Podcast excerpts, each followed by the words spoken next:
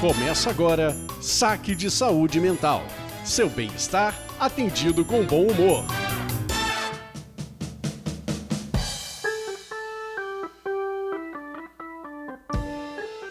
Você está no Saque de Saúde Mental, sua companhia quinzenal para refletir sobre a sua saúde mental. Eu sou a Bianca Dalmaso. E eu sou a Lisandra Brandani. E hoje a gente vai discutir paternidade num programa muito especial. A gente já vai apresentar nossos convidados, mas antes disso eu queria dizer para vocês seguirem a nossa página lá no Instagram, que é saque saúde mental, saúde sem acento. E pessoal, não deixem de participar, de interagir com a gente na nossa página. Vocês podem deixar direct, pode responder as nossas caixinhas lá nos stories, pode mandar e-mail, pode mandar WhatsApp. Todas essas informações estão ali no nosso Instagram, que a gente está sempre ouvindo vocês e esperando a participação, porque a pauta dos nossos programas são sempre baseadas nos depoimentos, nas reflexões que vocês trazem para a gente. Lembrando a manutenção técnica do SAC, que é o Ciris de Conteúdo e Comunicação, segue eles também. E Lisandra, hoje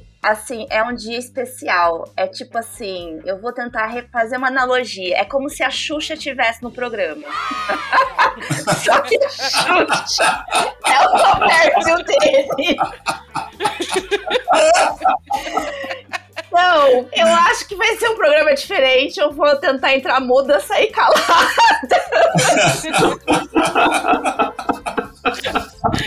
Hoje a gente vai falar de parentalidade, a gente vai passar por todas essas temáticas. E eu fiquei pensando que, de certa forma, claro que simbolicamente, numa representação, a figura masculina mais próxima da minha formação enquanto terapeuta, pelo menos no início dela, porque depois as vidas tomaram outro rumo e já vou apresentando, foi o Roberto Banaco. Tem um símbolo importante para mim, foi um supervisor por um tempo, e eu acho que se a gente aprende um pouco sobre generalização nessa vida, né? Talvez esse pouco tempo foi importante para todo o resto. Então, primeiro eu queria agradecer a presença do Roberto, queria também apresentar aqui o Denis Amignani, também é uma pessoa que é uma grande referência em análise do comportamento e eu acho que além de referência teórica e também na aplicação da análise do comportamento, eu acho que é uma pessoa arrojada e inovadora para gente, né, que vem acompanhando todas as tecnologias, todas as novidades. Eu sei que esse programa não é só para psicólogo, mas ele vem com essa ideia, se ele quiser falar, não sei se cabe, né, da Dia de Lab, que eu acho que foi assim um grande boom assim para gente, que é da análise do comportamento. Então assim, para os analistas do comportamento, vocês dispensam apresentações, mas como o nosso público não é só de analistas do comportamento. É tipo, os donos da porra toda da análise do comportamento não sacam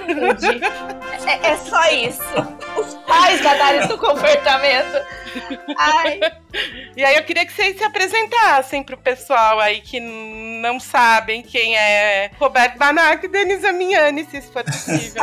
Roberto, começa você. Tá bom, vai, eu sou o mais velho, então, gente, eu sou Roberto Banac, como disse a Lisandra, né? Fui professor da PUC durante alguns anos e foi aí que eu a conheci, nesse cargo de professor de análise do comportamento e terapia comportamental, na época assim que a gente chamava, e fui, depois disso, trabalhando ainda já na PUC e já como professor de um programa de mestrado, também conheci Lisandra como aluna. Foi lá também que eu conheci o Denis, que é meu parceiro de vida, parceiro desde então. Já se vão quase 30 anos nessa história. 30, 40? Não, 30 anos. A idade me faz perder um pouco a memória e fazer a conta. também de um jeito meio esquisito. Aquela festa na Yara foi o quê? 15 anos? 20? 15 anos. Aquela da Yara foram 15 anos. A gente esse ano faz 27 anos. De casados, não é, Denis? Mas a gente já se de conhecia. Casados, mas ele foi meu professor na graduação. Uh, desde a graduação, em 94. 92. Né? Eu, uh, eu conheci você em 92. Então, Tá fazendo Isso, 30 anos. 30 anos de trabalho e desde então a gente trabalha junto, um, além de parceiro de vida, um parceiro de trabalho, alguém com quem eu já fiz grandes realizações é, e que tenho o maior orgulho de ver realizando as coisas quando ele faz o voo solo dele com outros parceiros. Esse sou eu, depois disso é, a gente criou, uma das criações que a gente fez foi um instituto chamado Paradigma e aí a gente conheceu a Bianca. Meu Deus, eles lembram de mim. Eu não sei se eu fico feliz, eu fico claro triste. Que de você.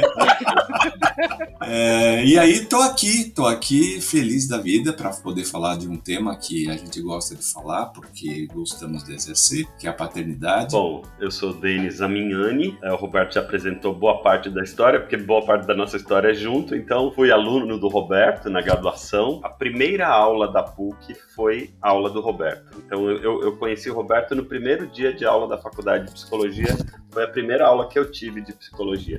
Da sua, né? Porque eu já estava lá fazia tempo. e, e, por coincidência, a última aula da faculdade de psicologia também foi dele. Então, porque o Roberto acabou sendo meu professor, meu supervisor, meu orientador de TCC, orientador de iniciação científica. E o amor continuou. Pois é, a gente sobreviveu aí. Caraca, iniciação científica continuar? Uau! Eu brinco, viu, que no final do, final do curso eu precisava de nota, achei melhor, né? a gente acabou ficando junto logo que acabou o curso e estamos juntos até hoje. E a gente tem, faz nove anos, a gente resolveu ser pais. Era um sonho de muito tempo, a questão da adoção. Onze anos atrás a gente resolveu colocar em prática isso, aí fomos fazer toda a preparação para adoção, habilitação. E aí, enfim, nove anos atrás a gente, a gente conseguiu realizar esse sonho. Temos dois filhos queridíssimos, que é o Adriano, que tem 24 anos, e o Mauro, que tem 19. O Adriano também virou psicólogo. Analista do comportamento, até onde eu sei, não que eu esteja stalkeando a família, que eu estou. E, tem outra, e, tem outra filha que a gente considera é. filha dos dois. E também, também. analista do comportamento. E também, e também analista do comportamento e diretora do Paradigma. Maravilhosa lá. Mas essa história toda, dessa vivência da paternidade do Denis, do Roberto, e aí vocês perceberam que esse programa possivelmente também vai passar pela questão da adoção. A gente vai lá no Saque Responde, mas antes disso, a gente vai pro Saque Indica. Saque Indica.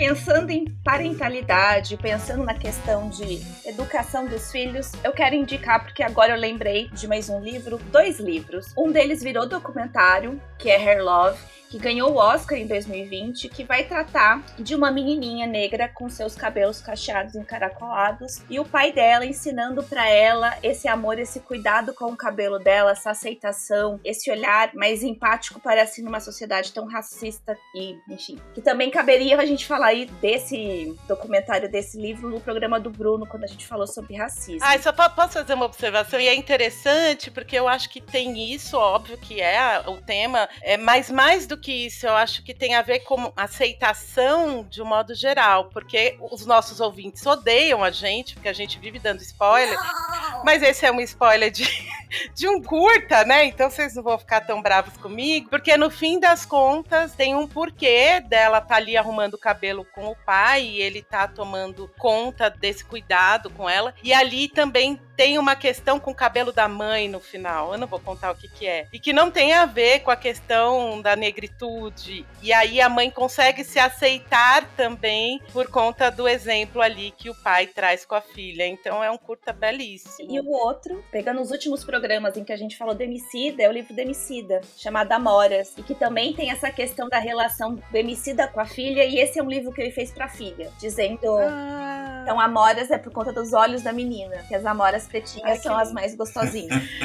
e Denis e Roberto, vocês têm alguma indicação? Um filme tem a ver com o tema parentalidade que eu gosto demais. É um filme chamado Ensinando a Viver, de 2007 a história do David, que é um homem solteiro, que ele adota um menino chamado Dennis. E o Dennis, ele tem uma questão, ele acredita que ele é um menino de Marte. Tanto é que a, a, o nome original do filme é The Martian Boy. E ele tem uma série de dificuldades. Ele, ele se esconde dentro de uma caixa e, e evita contato, evita se comunicar. E é uma história muito bonita de aproximação de como esse pai vai respeitando esse limite do filho, respeitando o tempo dele para conseguir fazer contato. É uma história belíssima sobre adoção e sobre paternidade. Ele é, é um pai solo, né, que resolve adotar. Muito bonita a história. Eu queria indicar, olha como que é a vida, né? A gente indicar essa série no episódio passado que era sobre o amor e a gente simplesmente esqueceu de indicar, mas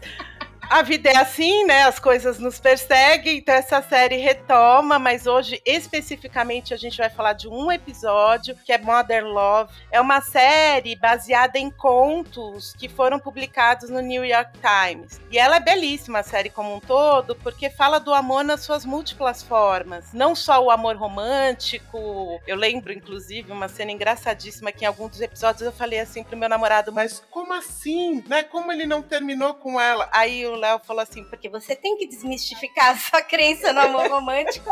e esse é o objetivo da série, né? E um episódio em específico que tem muito a ver com o nosso papo, com a nossa conversa de hoje, é o episódio 7, que é um casal, que é o Tobin e o Andy, que eles repentinamente ali resolvem que eles vão adotar uma criança. Então eles ficam muito na dúvida se vai ser barriga de aluguel, se vai ser uma adoção por meio de um abrigo, enfim, até que eles conhecem uma menina que é uma nômade, doidona, uma personagem incrível, que eu amei a personagem dela. E lá pelas tantas eles têm que lidar com esse processo da gestação dela, e eles como um casal homofetivo ali também, com as questões deles, e ela em algum momento vai para casa deles, e aí o episódio tem várias questões interessantes ali, ele é muito bonito. A maneira, afinal, também como eles incluem ali a mãe da criança essa ela visita eventualmente, ele conta a história da menina todas as noites antes dela dormir. Eu acho um episódio emocionante. É muito bonito. E falando disso, não tem como não falar de Mother Family. E aí, Roberto, você gosta da série? Gosto, gosto muito da série por tudo, né? Do jeito que ela é montada, é uma crítica bastante deliciosa e cômica, né? Sobre vários temas que, que acontecem na, no cotidiano da gente. E tem lá um casal, dois moços, que resolvem adotar uma criança criança e com todas as os preparativos né, comuns que as pessoas fazem quando vão receber uma criança. Então eu gosto muito porque uh, ali eles vão revelando como é que pessoas que quase não foram treinadas para isso, como é que elas têm que partilhar as tarefas de criar uma criança. É um meio que surpreendente o que tem que ser feito, um tanto quanto fantasioso, então eles exageram uma série de coisas, né, em cuidados, em mimos, em, em ajeitação da casa, né, eles exageram tudo por, é, querendo fazer o melhor possível é, para receber a, a, menina, né? Para receber a Lily. E então é, eu acho que é muito interessante eles mostrarem esse exagero né, que, que acaba acontecendo. Outro dia eu estava conversando com o Denis sobre uma outra uma música que eu interpreto desse jeito, uma música do Gil que é Tempo Rei. Há uma frase na música que é Mães zelosas, pais corujas,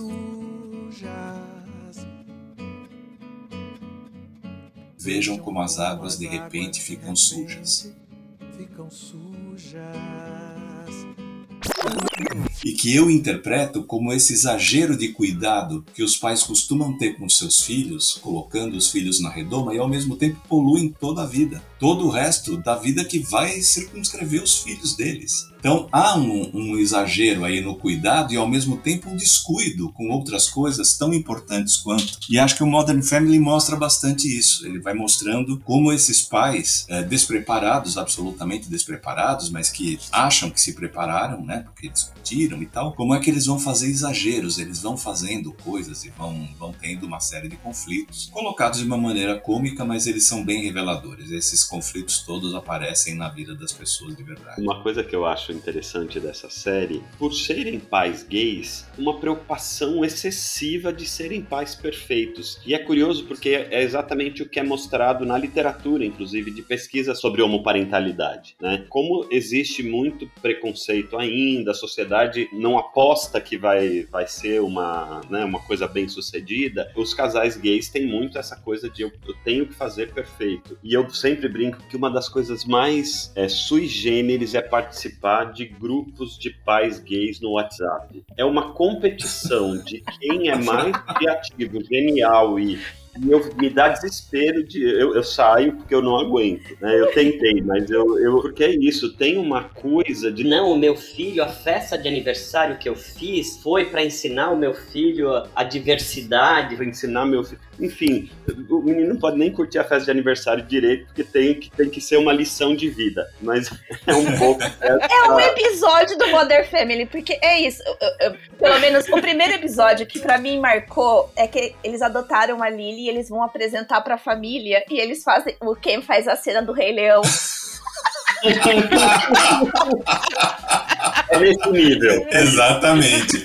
Um fundo musical, né? Tem toda uma coisa. Enquanto a gente conversava aqui, eu lembrei de um outro filme que eu não vou lembrar o nome, mas há um filme, acreditem em mim, de dois rapazes que começam a discutir, talvez o Denis lembre do, do filme. Eles começam a discutir a parentalidade, um deles quer adotar muito, o outro não quer, e o filme desenrola até que um deles resolve que vai adotar e a relação termina. Eu acho esse filme também importante porque uma das coisas que perguntaram muito para nós quando nós queríamos adotar, quando nós falamos que queríamos adotar, o que é que nos movia para querer adotar duas crianças. E a nossa resposta uníssona, né, e sim, quartos separados, porque aí separaram a gente, né, para fazer as entrevistas. Cara, eu quero ser pai. É, não, não tinha grandes coisas, não quero salvar a humanidade, não quero prestar um serviço para a humanidade, não tinha nada disso. Eu só quero ser pai.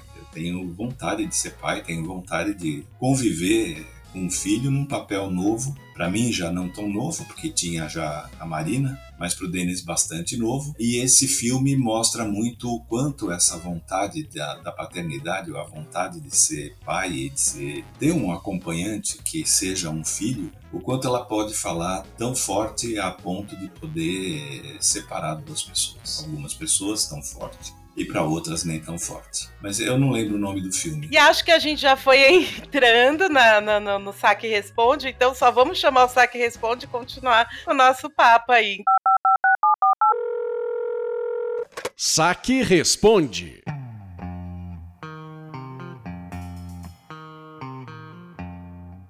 É, a gente colocou lá no nosso Instagram, falando que o nosso programa que seria gravado hoje seria sobre paternidade e tudo mais, e pediu a opinião de vocês. Surpreendentemente, desta vez, diferente das outras, a gente não teve quase nenhuma manifestação. Fiquei pensando eu. Será que porque a grande maioria dos nossos ouvintes são mulheres? Será que esse é um tema que assusta? Enfim, eu não sei, não tenho a resposta. Talvez o Denis e o Roberto tenham alguma hipótese, mas a gente recebeu um áudio muito legal.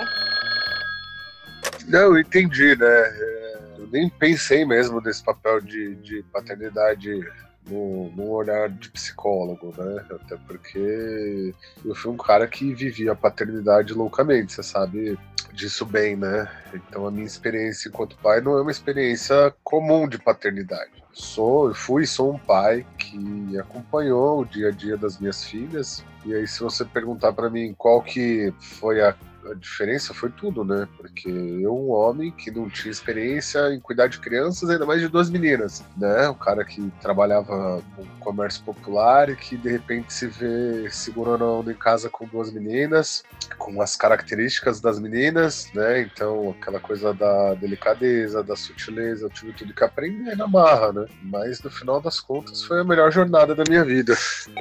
É, essa coisa da normalidade, né? É bem isso que você falou, eu acho mesmo, sabe? Sabe? É o que é esperado do papel do pai. Né? O que, esperavam de mim? Né? No mínimo que eu tivesse trabalhando, e mesmo que a Aline também tivesse, mas que eu tivesse deixado numa escolinha, num berçário, né? É estranho, as pessoas olhavam para mim, né? Tipo, pô, mas peraí, tua mulher tá trabalhando e você tá olhando as crianças, tipo, você é um folgado, você é vagabundo, né? Você tá encostado. Então, essa questão da normalidade tem, né? Tem, tem isso, né? Tem a coisa assim de lidar com menina que é bem difícil, né? Às vezes eu falo assim, meu, vai, vamos, acelera aí, vamos sair, tem que ir pra escola, não sei o quê. Elas, ai, pai, mas por que você tá gritando? Meu, eu não tô gritando, eu tô falando normal.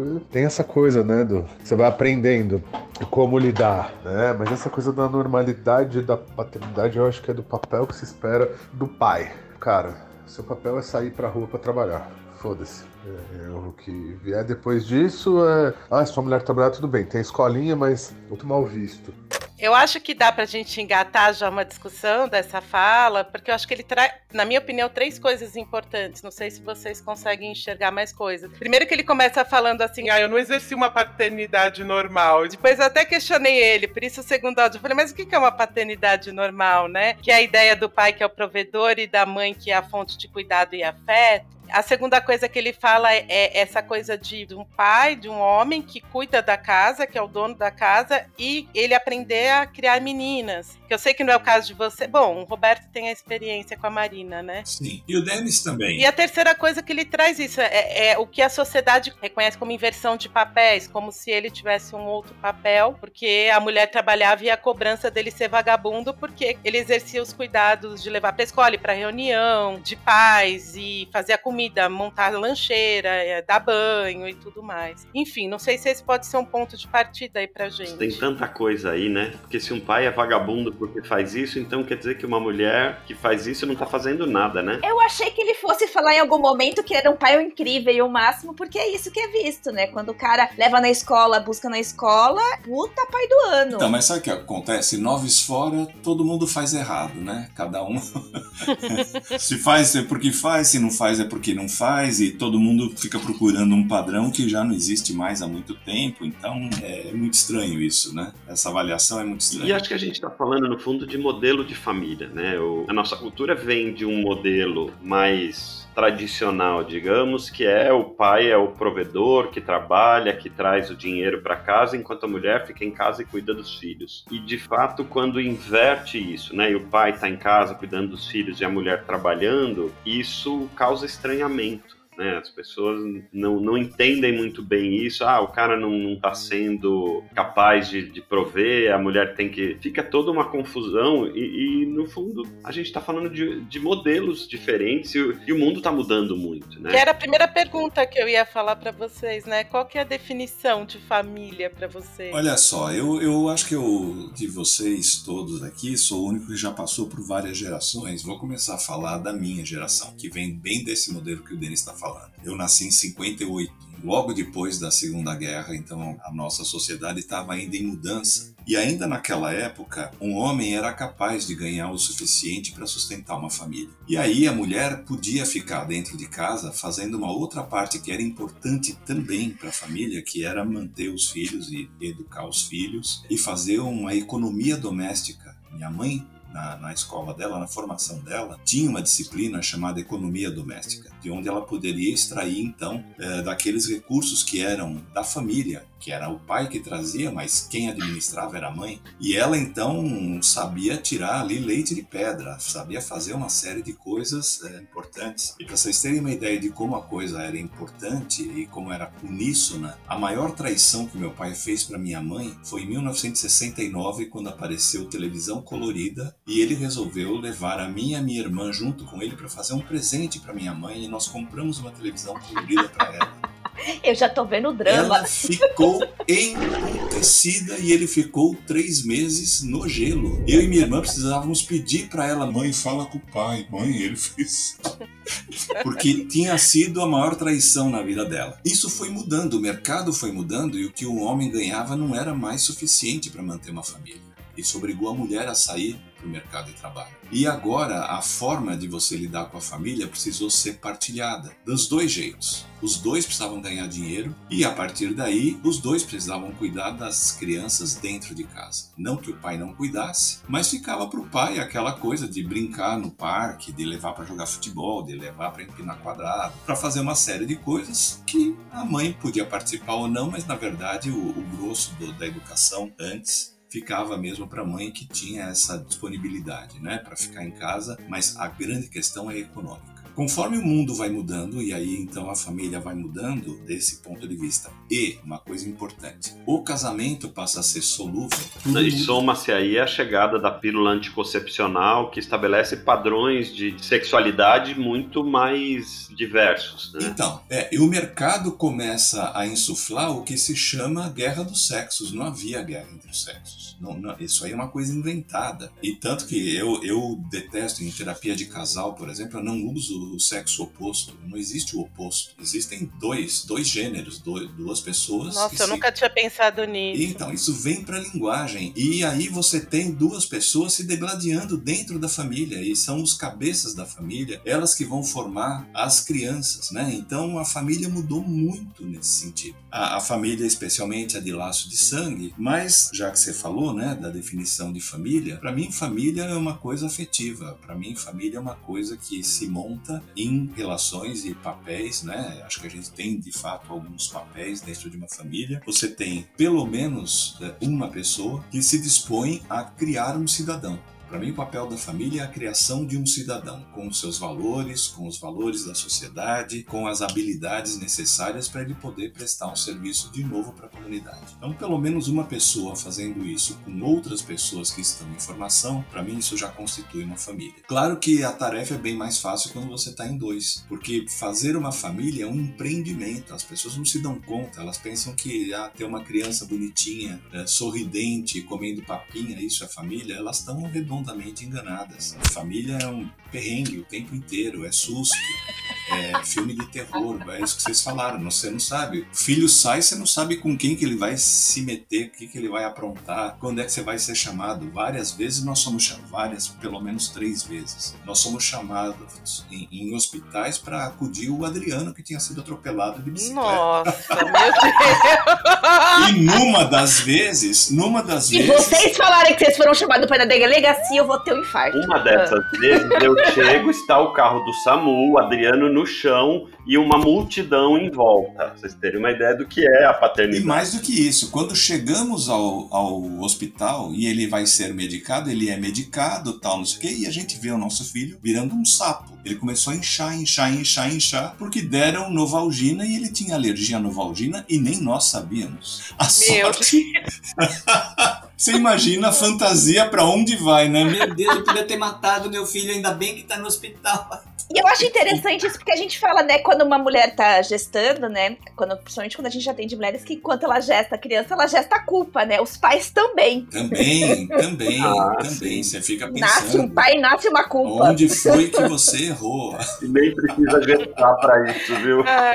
Já que a Bianca falou sobre o gestal, o que a gente ouve por aí, eu não sei se eu concordo, é que a mãe se torna mãe, né, quando começa ali na barriga e falam, né, e aí eu tô falando de um casal heterossexual, ela fica lá nove meses sentindo o bebê mexer, ela fica nananana, e aí o pai só vai se tornar pai depois. Vocês concordam com isso? E fala de vocês, qual foi o processo, como se aprende a ser pai? Eu vi o episódio do Roberto sobre o amor lá no podcast do Berrecas, eles perguntaram como se aprende a amar. Eu vou fazer a mesma pergunta, né? Como Ai, se aprende a ser pai? Você tá copiando. Meio!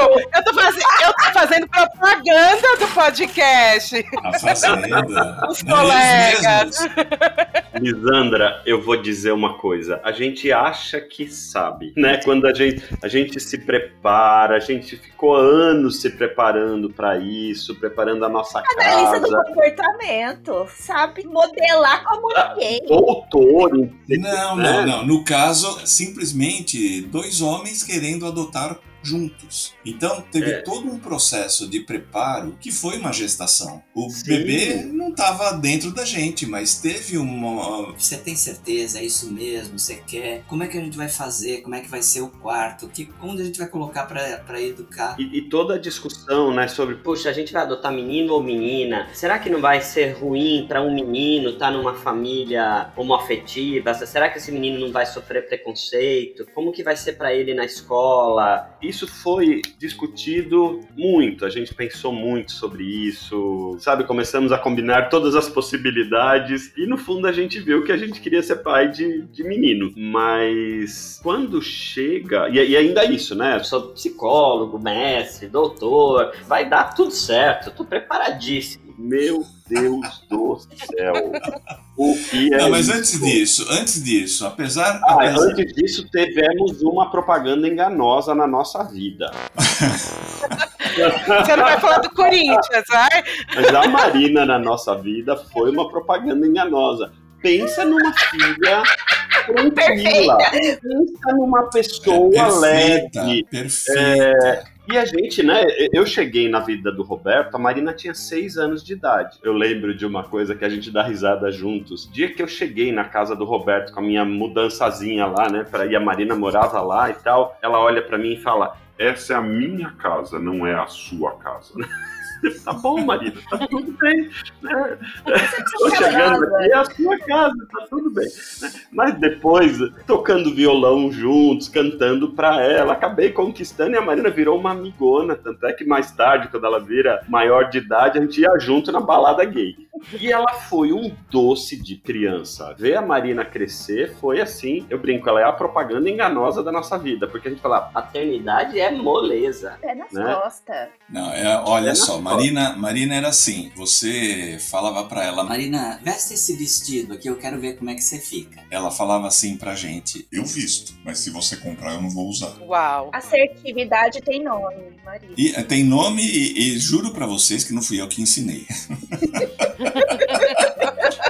Como você tem tanta certeza, Eu Não sei, não sei. Mas ah, aí. Você é uma quando... pessoa direta, assertiva. Não, eu sou, eu costumo ser. Mas a outra coisa que ela fazia também é quando a gente chamava a atenção dela, a gente falava, Marina, você fez errado aqui, aqui, aqui, ali. E ela falava, tá bom, tá bom, tá bom, você tem razão, você tem razão, você tem razão. Continuava fazendo do jeito dela.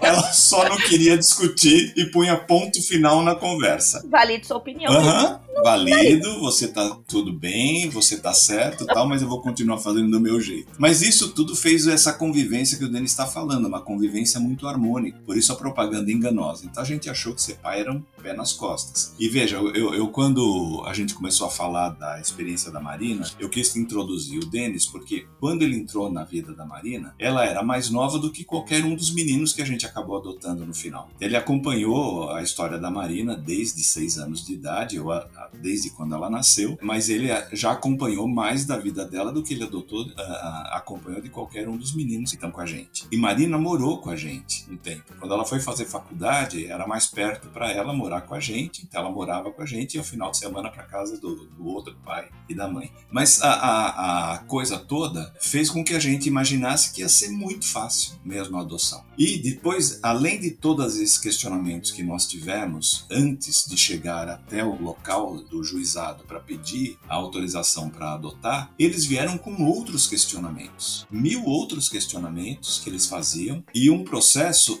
que eu gostaria de falar aqui publicamente, um processo absolutamente admirável, cuidadoso, cuidadoso com todo mundo, cuidadoso com as crianças. O primeiro objetivo deles é cuidar das crianças. Eles têm um cuidado e mesmo assim de vez em quando acaba dando errado mas eles têm um, um, cuidado enorme e eles te viram de ponta cabeça, te escrutinizam o tempo inteiro para saber se você é coerente, se você quer mesmo aquilo, por que razões você quer aquilo, enfim. Então gostaria de elogiar muito esse processo. E aí então nós entramos numa lista quando nós passamos por esse processo e a gestação continuou, porque a gente não sabia uh, quando é que nós íamos ser chamados. Uh, havia tantas escolhas que se podia fazer naquela lista, tantas coisas que você podia declarar ali naquela lista e que cada uma delas levava a reflexões e a gente então teve que pensar num monte de outras coisas. Por exemplo, você aceita filho de mãe prostituta? Você aceita filho de, de morador de rua? Você aceita filhos com doenças de desenvolvimento? Eram coisas que você não se pergunta, você pensa em adotar uma criança, ponto. Então são perguntas muito sérias e, e, e fizeram a gente pensar muito a respeito não só da paternidade, mas a respeito da vida, a respeito da sociedade sociedade a respeito de uma série de coisas. Então foi um período em que a gente gestou desse jeito e se perguntando mil coisas, mil coisas. E eu diria para vocês que de verdade não adiantou nada,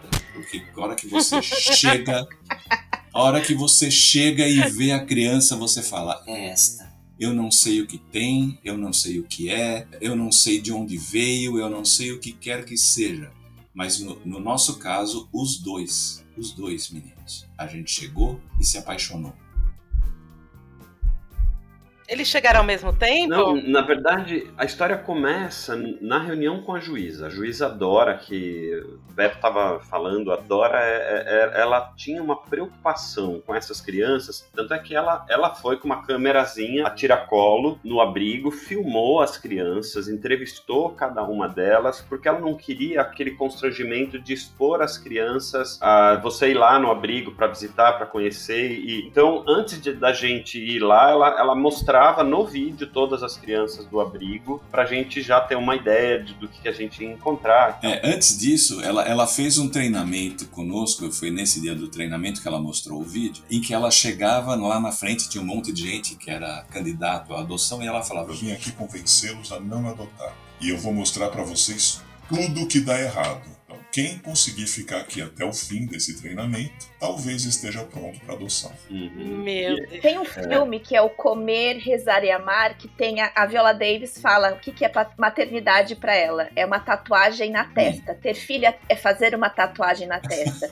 Você precisa ter uma certeza e um comprometimento muito grande, porque uma vez feito, não é desfeito. Não, é desfeito. E a juíza mostrou esse vídeo. O primeiro menino que aparece no vídeo é um menino que ele, a primeira frase que ele fala é: Eu não quero ser adotado. Tá, mas me fala um pouco de você. Ah, eu toco piano, eu isso, eu aquilo. ele vai falando e fala que gosta muito de ler e tal. Esse menino é o Adriano. E aí vai e tal, passa de todas as crianças do abrigo e a juíza tinha comentado com a gente de uma criança em especial ali do abrigo que ela tinha em vista. Tem outro episódio também que aconteceu nessa palestra que a juíza fez que a gente estava preparado para adotar uma criança de até 5 anos. Era essa a nossa proposta. Nesse dia que a juíza fez essa palestra, ela falou muito da questão da adoção tardia e ressaltou muito o quanto essas cri- crianças a partir de uma certa idade têm mais dificuldade de conseguir ser adotada, porque tem uma série de preocupações e tal. E no fim a gente ficou muito tocado com essa fala dela e fomos bater papo com ela sobre isso,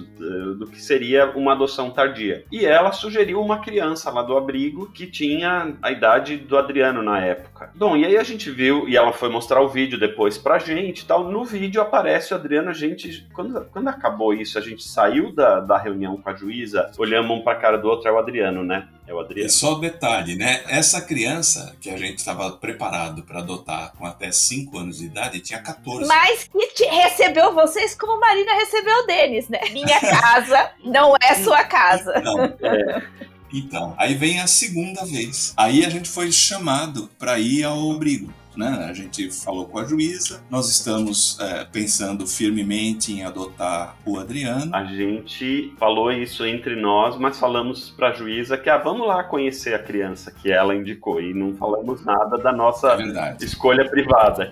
E fomos lá conhecer e a gente passou 10 domingos, a gente ia cedinho, passava a manhã inteira com a criançada toda do abrigo jogando Uno e brincando com eles e tal. E a princípio a gente foi com essa proposta de que, ó, é, é, ela apresenta a gente como voluntários que vão lá brincar com as crianças. E fomos brincar com as crianças durante 10 finais de semana. Então, mas a primeira vez que a gente chega no abrigo, abre a porta e aparece o Mauro. Mauro, com 9 anos de idade, e que fala: Oi, eu vou apresentar o abrigo para vocês. pega na mão do Denis e entra. Aqui é a sala do Pronto. piano, aqui é a sala disso, aqui é a sala daquilo, aqui é a sala daquilo. E aí a gente olha um pra cara do outro e fala: bom, Bom, é os dois, né? É uma criança de cinco, até 5 anos terminou com dois. isso.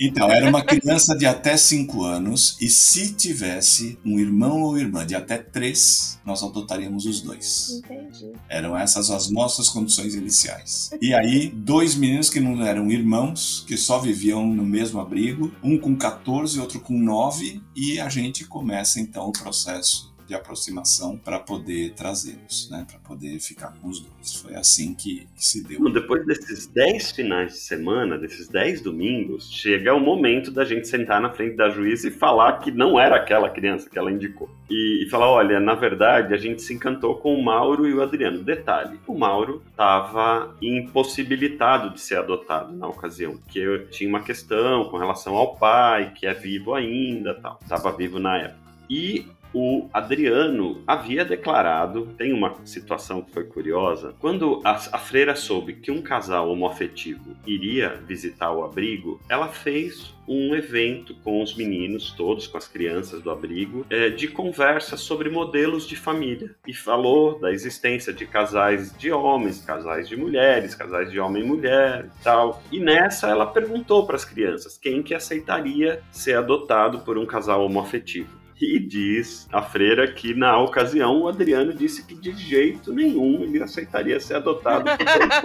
Não, só se fossem duas mulheres. Se fossem Duas mulheres até ele dava, mas dois homens de jeito nenhum. Dois homens, não. E aí, depois desses 10 finais de semana, vou eu e o Roberto falar pra juíza: olha, nós queremos o Adriano e o Mauro. Pô, mas vocês tinham que escolher, né?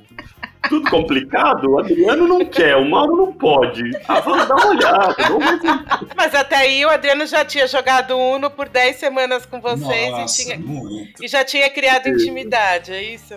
E, e- e é isso, né? A gente jogava, sentava o Mauro aqui do meu lado, o Adriano do lado do Beto. Todo domingo. Era. Ai, se fosse tirar eles de lá. E, e os dois se apegaram muito a gente, a gente se apegou muito a eles. E quando chegou, a feira foi conversar com o Adriano e explicou a situação. O Denis e o Roberto são um casal, eles estão interessados em adotar você e tal. Detalhe, ele não queria ser adotado e não queria dois homens. Ah, tá bom.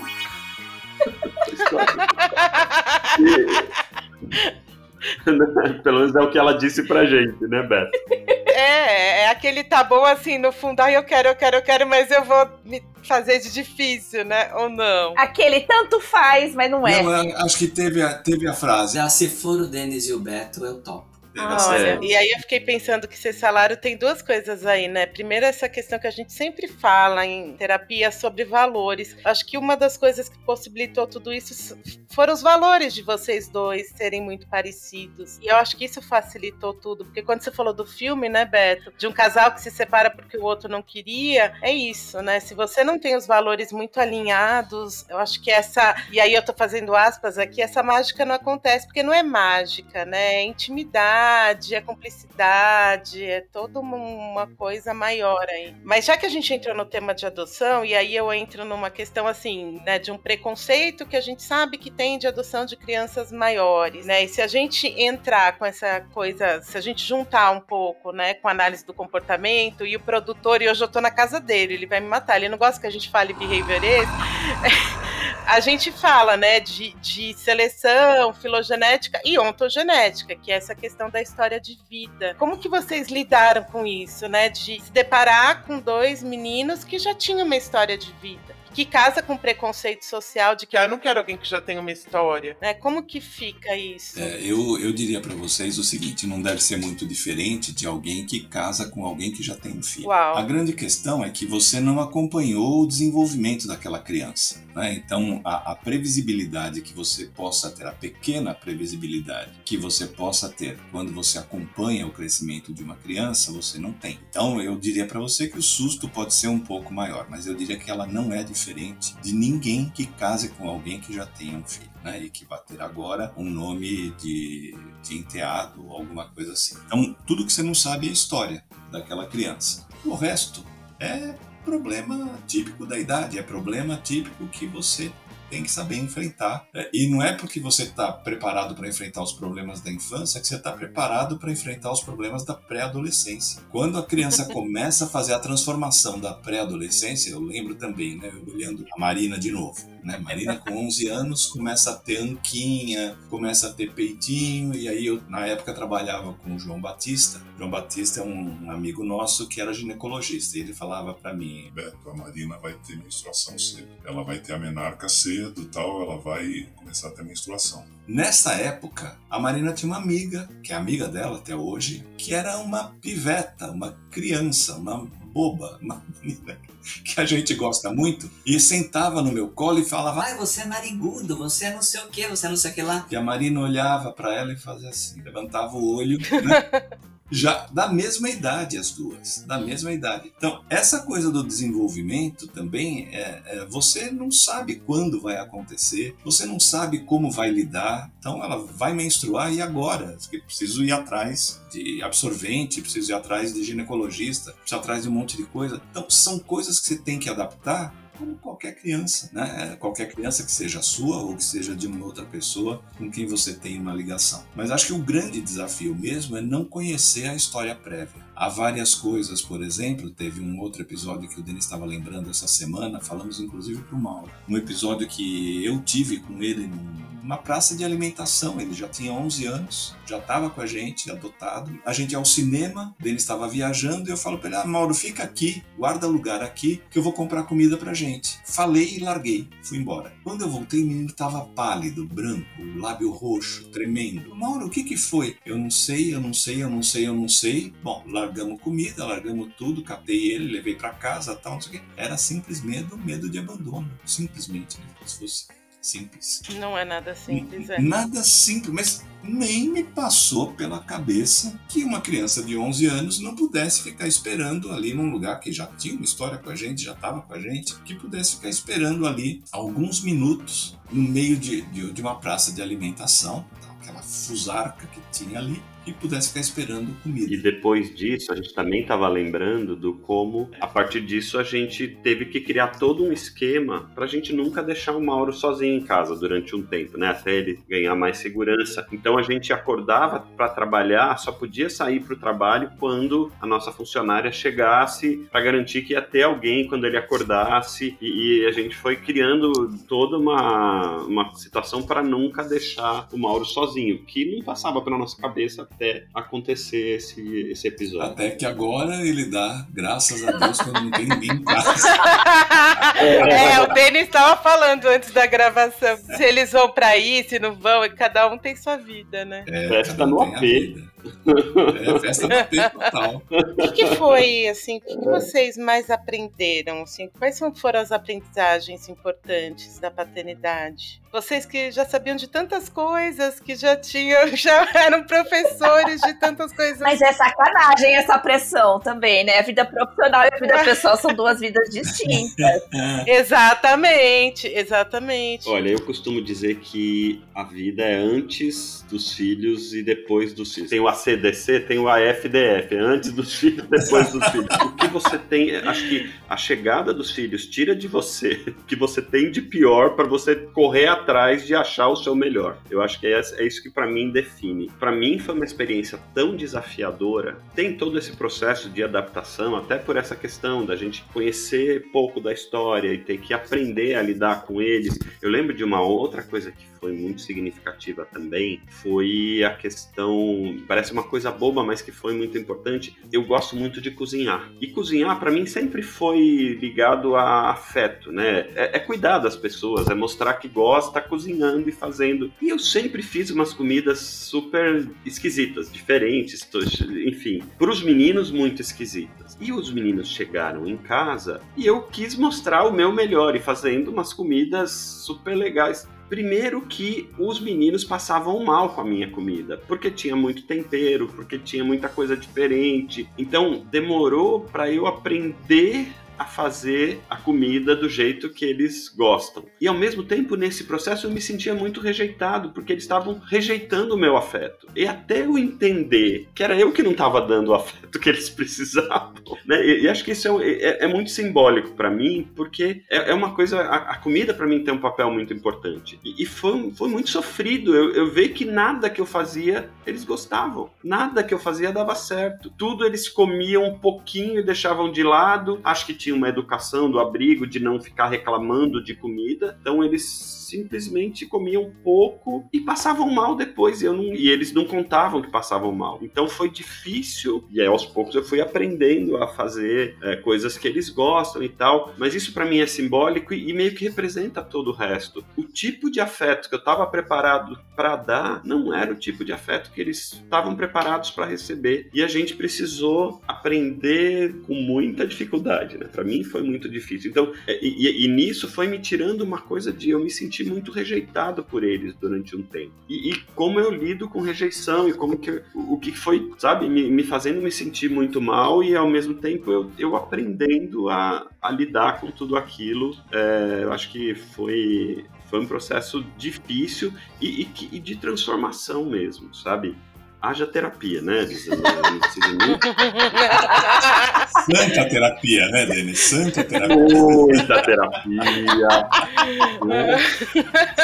De casal, inclusive, porque eu- a, a- Ah, a minha análise dessa coisa toda é a seguinte, né? Eu sempre conto essa história. Em 16 anos prévios dos meninos, 16 anos prévios, se Denis e eu tivesse, tivéssemos tido três brigas de intensidade mediana, era muito. E que a gente rapidamente resolveu. Quando os meninos chegaram, eram três brigas Por sérias por dia. Era de Gente. manhã, à tarde e à noite. Era muita briga, muita briga, muita briga. E uma outra coisa que acontecia, e a gente sempre se gabava disso, um com o outro, né? A gente falava, nossa, a nossa vantagem de estar junto é que cada um pira num momento diferente, né? Quando um pira, o outro assume e dá tudo certo. E era isso mesmo que acontecia entre nós. Agora com os meninos, quando um pira, em geral ele tá contra os meninos. E o outro fica com uma fiel da balança de quem é que tá certo. É o parceiro ou é o- são os meninos? Quem que eu vou defender nessa história E é toda? isso, se vocês não são uma frente unida, é difícil na parentalidade, É né? muito difícil, é muito difícil. É, e essa é uma coisa que a gente também, que foi uma aprendizagem nossa, o quanto nós somos pessoas muito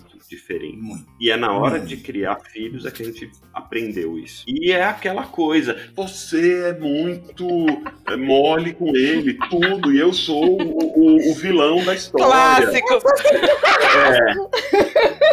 né? E assim, pensa numa pessoa que não tem limite pessoal. Ele tem. Mas que não tô dizendo que não coloca limite, no, mas sim, né? E eu cheio de limites. E, e- e- e eu- é, assim, é, é, e isso dá muita briga. É muito difícil. Então, mas falando eu minha Eu me defesa, muito rico. Até a gente separar esses dois. falando em minha O pior é defesa. se eu tiver que ser terapeuta de casal. Piorou, né? Fala, Beto. Eu já tinha idade para ser avô deles. E eu falei isso pro Denis. Quando a gente foi e resolveu finalmente que íamos adotar, eu tava com 55 anos. E eu falei, Denis, ou é agora ou nós não vamos mais tocar nesse assunto. Porque eu não vou ser avô de ninguém, né? Se a gente for adotar mais tarde, não, não tem sentido, não, não, não tem como. E foi aí que a gente resolveu, foi a cartada final que a gente foi lá e foi fazer a inscrição para adoção. Mas a verdade é que eu acabei sendo mais avô mesmo. Eu tenho comportamento de avô. Então um monte de coisa pode, um monte de coisa não me importa, um monte de coisa. Eu já tô prevendo, tipo, pode comer mousse agora? Pode.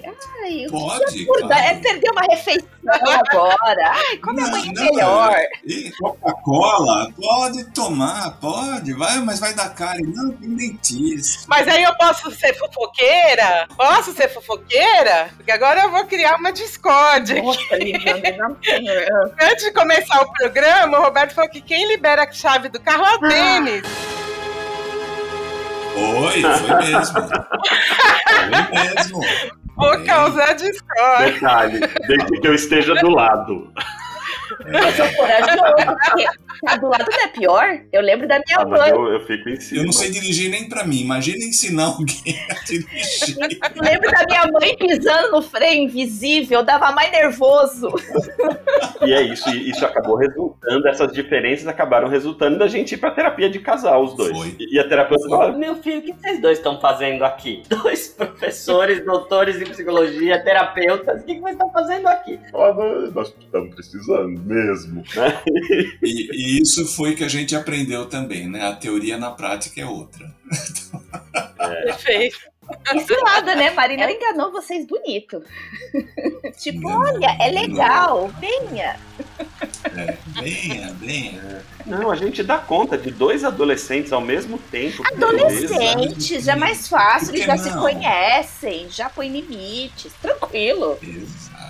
Apesar de tudo isso que a gente falou como, como folclore, como um possível problema a ser enfrentado, é uma das experiências que mais engrandeceram a gente enquanto ser humano. ver um ser humano brotando, ver de fato aquela, aquelas pessoas, e são duas pessoas maravilhosas, os dois. Marina nem se conta, já falamos um monte, né? Mas ver os dois meninos desabrochando enquanto pessoas, tanto em termos de autoestima, termos de, de autoeficácia, é, de estar tá se apoderando da vida deles gradativamente, cada um no seu ritmo, cada um no seu campo em que isso acontece. Claro, como todo mundo, cada um deles também tem as fraquezas, tem as coisas todas, mas saber que, que aquelas pessoas estão tão ali é, desabrochando para a vida é uma coisa é uma coisa maravilhosa de ver e a sensação de que vale muito a pena fazer isso. Vale muito. Eu acho que na mesma linha, né? A Lisandra perguntou como é que é em termos de transformação. Eu acho que a transformação pessoal que a gente tem a partir da experiência de paternidade é uma coisa tão, ao mesmo tempo, dolorida e significativa, sabe? Eu acho que eu, eu sou outra pessoa depois dos meninos. De verdade, eu sou outra pessoa. É, eu precisei aprender a ser mais flexível, eu precisei aprender a ser mais tolerante, precisei aprender a negociar, precisei aprender a olhar mais para o outro. E eu acho que tudo isso pra gente, e mesmo como casal, eu acho que a, apesar de, das, das três brigas por dia, né, eu acho que o desenvolvimento da, da, da relação é muito importante depois disso. Então eu, eu acho que é uma experiência que, que, que, transforma, transforma a vida da gente. Essas, essas três brigas, elas terminavam desse jeito, um olhando pra cara do outro falando, como é que você me aguenta? Aí o outro respondia, só porque você me aguenta.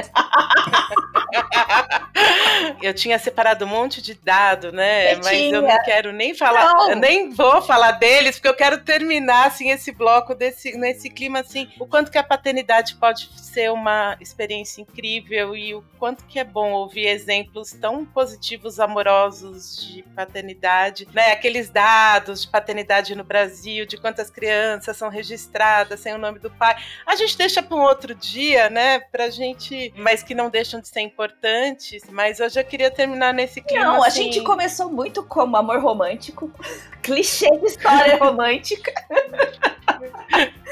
Passamos pelas diferentes olhares da masculinidade, que não são a masculinidade escrota do heterotop nem do esquerdo macho. Ai, vamos pro próximo bloco então, papo de botequim? Ai, precisa.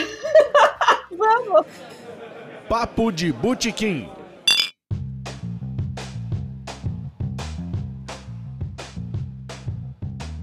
Então a gente tá aqui agora no papo de botequim, mas todo mundo tá com água dessa vez, né, Bianca? Não, é, não... Bom, ninguém sabe o que tem nessa caneca, né? Pode dizer, mas, mas é um. É.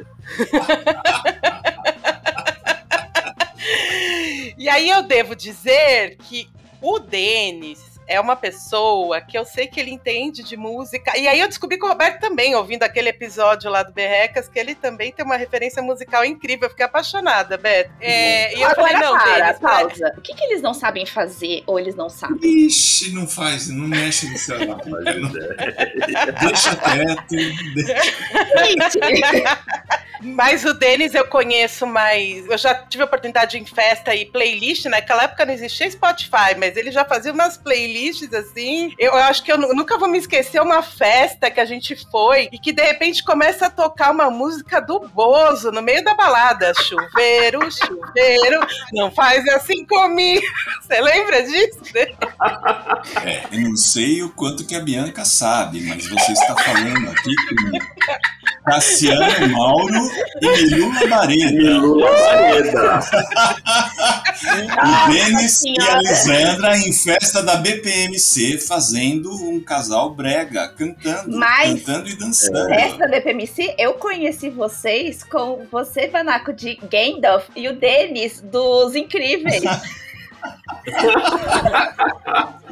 Com a Joana é, sendo o menininho rápido, que eu esqueci o menininho, exatamente. E aí, conhecendo todo, todo esse repertório dos dois, eu pedi para que eles sugerissem e eles escolherem em conjunto. Eu, o Denis me mandou umas 10 músicas tô exagerando, mas mandou várias. Aí hoje, agora, a gente começou a gravar às seis da tarde, quando era cinco e meia, ele... Eu e o Beto decidimos por outra. E aí eu vou dizer para vocês aqui, o produtor desse podcast, ele é famoso por ter um podcast que durou muitos anos, que ele falava de música, e ele é fã do Raul Seixas, e ele não lembrava dessa música. Pois é, eu também não lembrava o Roberto que lembrou, e era minha, o meu hino da adolescência. Foi meu também.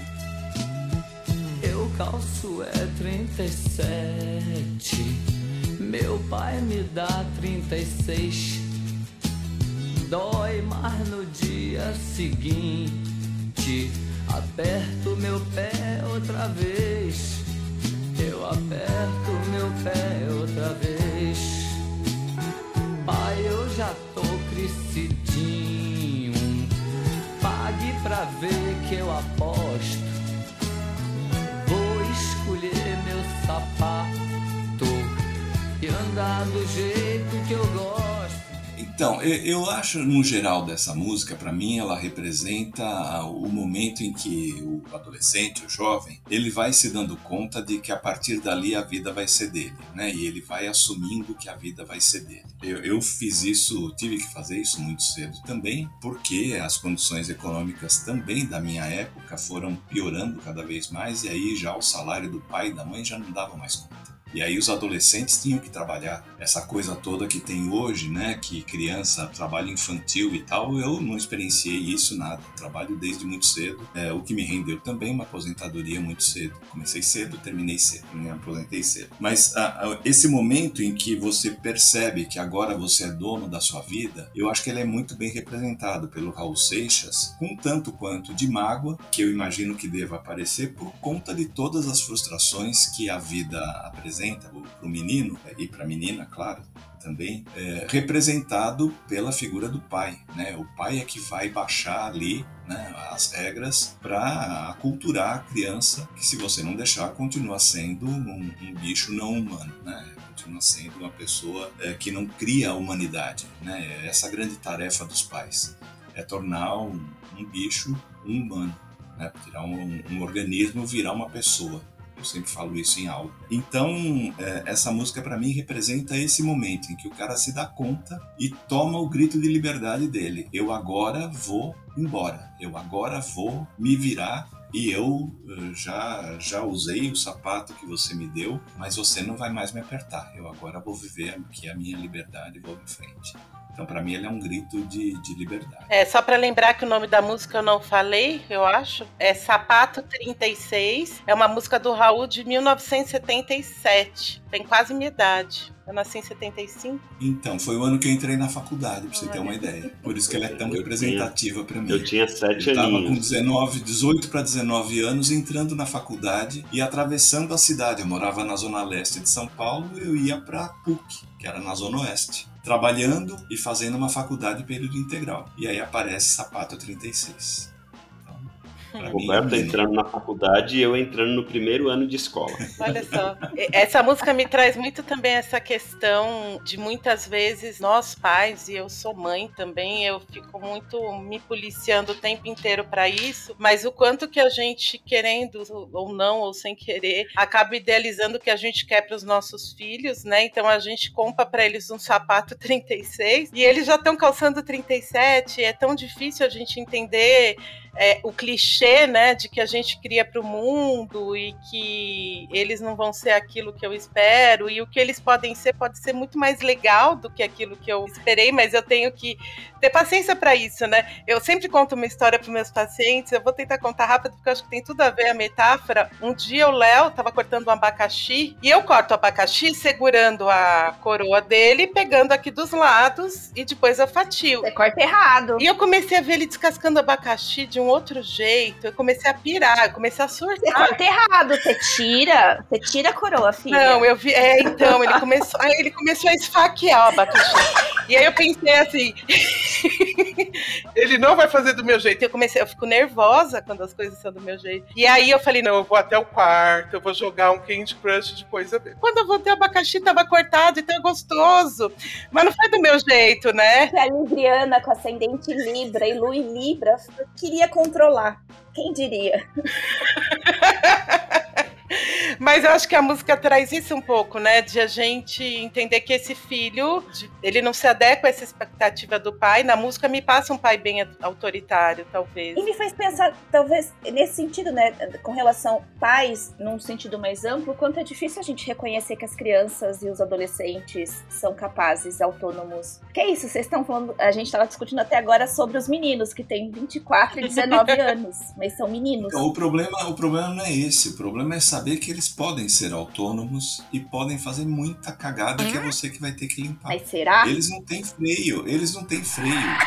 Eu lembro de uma vez, você sabe aquele arabesco, né? Sabem, aquele Sim. restaurante arabesco. Um dos Sim. donos, o, o, menino que era dono do arabesco, hoje é o grande dono, né? Mas é o, o Anjinho. Ele fez uma vez uma reportagem, uma entrevista, ele respondeu uma entrevista na, numa revista do bairro, falando sobre a vida deles e como é que ele fez o, o restaurante. E ele fala que ele é o único que restou da, da geração dele. Porque todos os outros que tinham liberdade para fazer o que queriam, ou morreram de overdose, ou morreram de acidente, ou morreram de alguma coisa, e ele tinha tido sorte, porque não tinha freio. Ah, era uma geração que podia tudo, podia fazer o que quisesse. Esse medo, eu acho que está representado no pai do sapato 36 que tenta coibir, que tenta fazer com que você é, se adeque a algumas coisas ou que você não exagere em algumas coisas, né?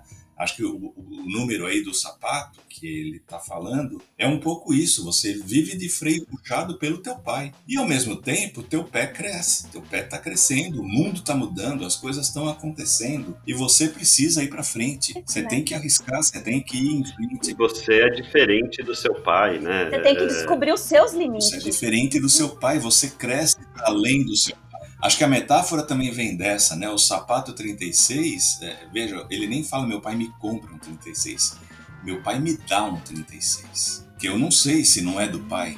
Naquela época, a gente usava muito a roupa de quem sobrava. Não, não tinha essa coisa toda, cada um tem as suas coisas. Então, você podia estar usando o sapato que tinha sido do seu pai, que tinha crescido até o 36. Mas você já cresceu até 37 porque as condições melhoraram.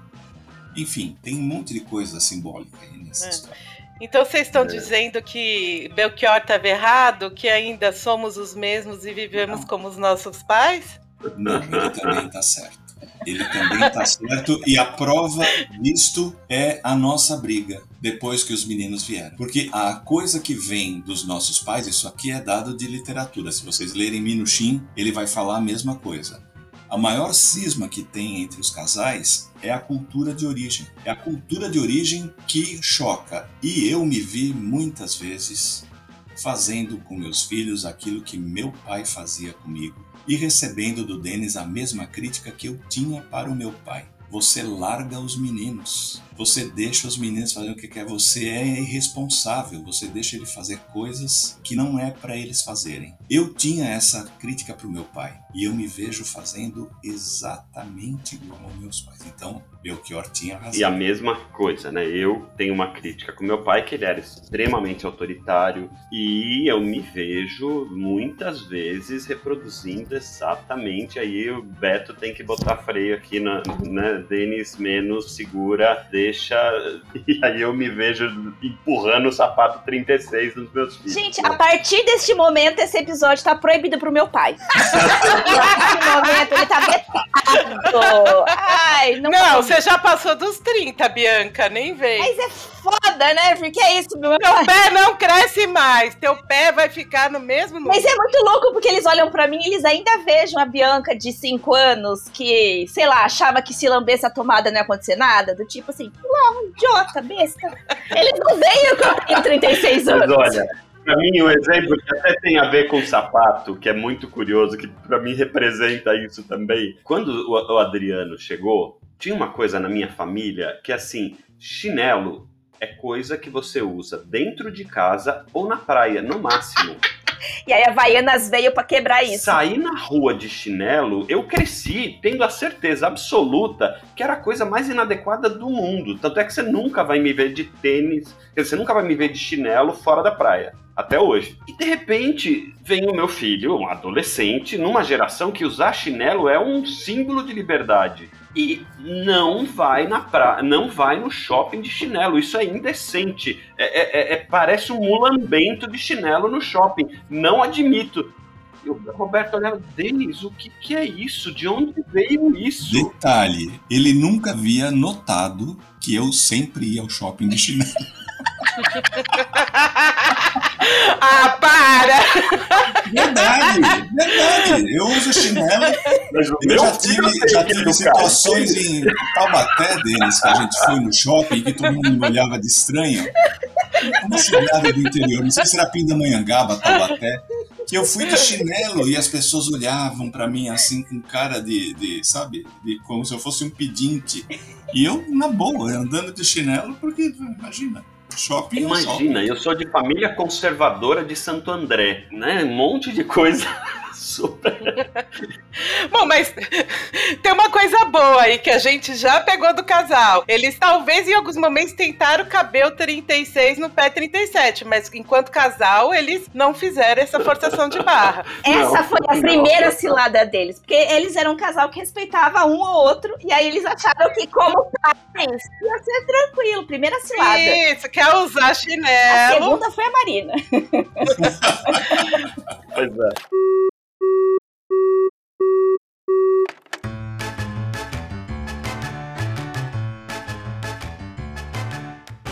Chegamos ao fim do saco saúde mental, Lisandra. Eu não tô sentindo as pernas. Eu tô. eu morri, tô no céu. Sorta o sapato 36, nega. Sorta que tá aprendendo, aprendendo a circulação. Gente, que maravilha. Assim, é isso. Deus e os análise do comportamento estão conversando comigo e eles sabem meu nome. É tipo, a Beyoncé te mandar o WhatsApp. Não, e de verdade, assim, né, produtor, ele sempre fala, gente, podcast tem que ser um bate-papo. Hoje eu nunca me senti mais numa sala de... Na minha sala da minha casa, nunca como hoje, assim. Foi muito. Vocês são acolhedores demais, vocês são amorosos demais. Isso só prova que vocês trouxeram como depoimento da experiência que vocês têm na vida enquanto família. Vocês são isso, até com a gente aqui. Nossa, foi muito, muito acolhedora. A gente era anfitriã, mas no fim eu me senti acolhida. Eu me senti muito assim, tipo, deixa eles, Lisandra. Corta não.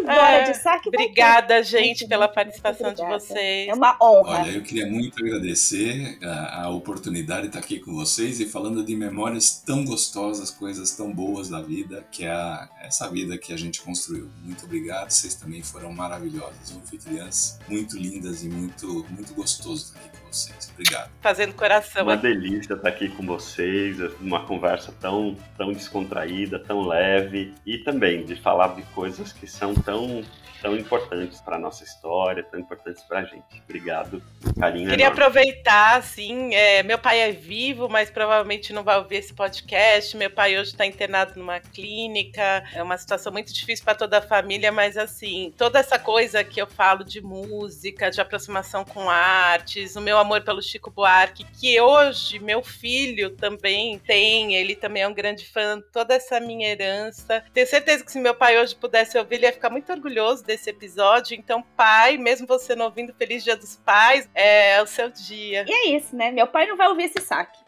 porque senão eu vou ter que ouvir um monte de coisa. e a terapeuta vai estar de férias. Então, gente, siga a gente lá nas redes sociais, no Instagram, arroba saque saúde mental, saque sem. Opa! Saúde sem acento. Lembrando que se gostou, compartilhe, indica para os amigos. Se não gostou, indica para os inimigos, indica para aquele teu colega psicanalista, ele vai adorar. E vai mesmo, pior que vai, tá? Beijo, gente. Até a próxima quinzena. Beijo. Tchau, tchau. Beijo, tchau.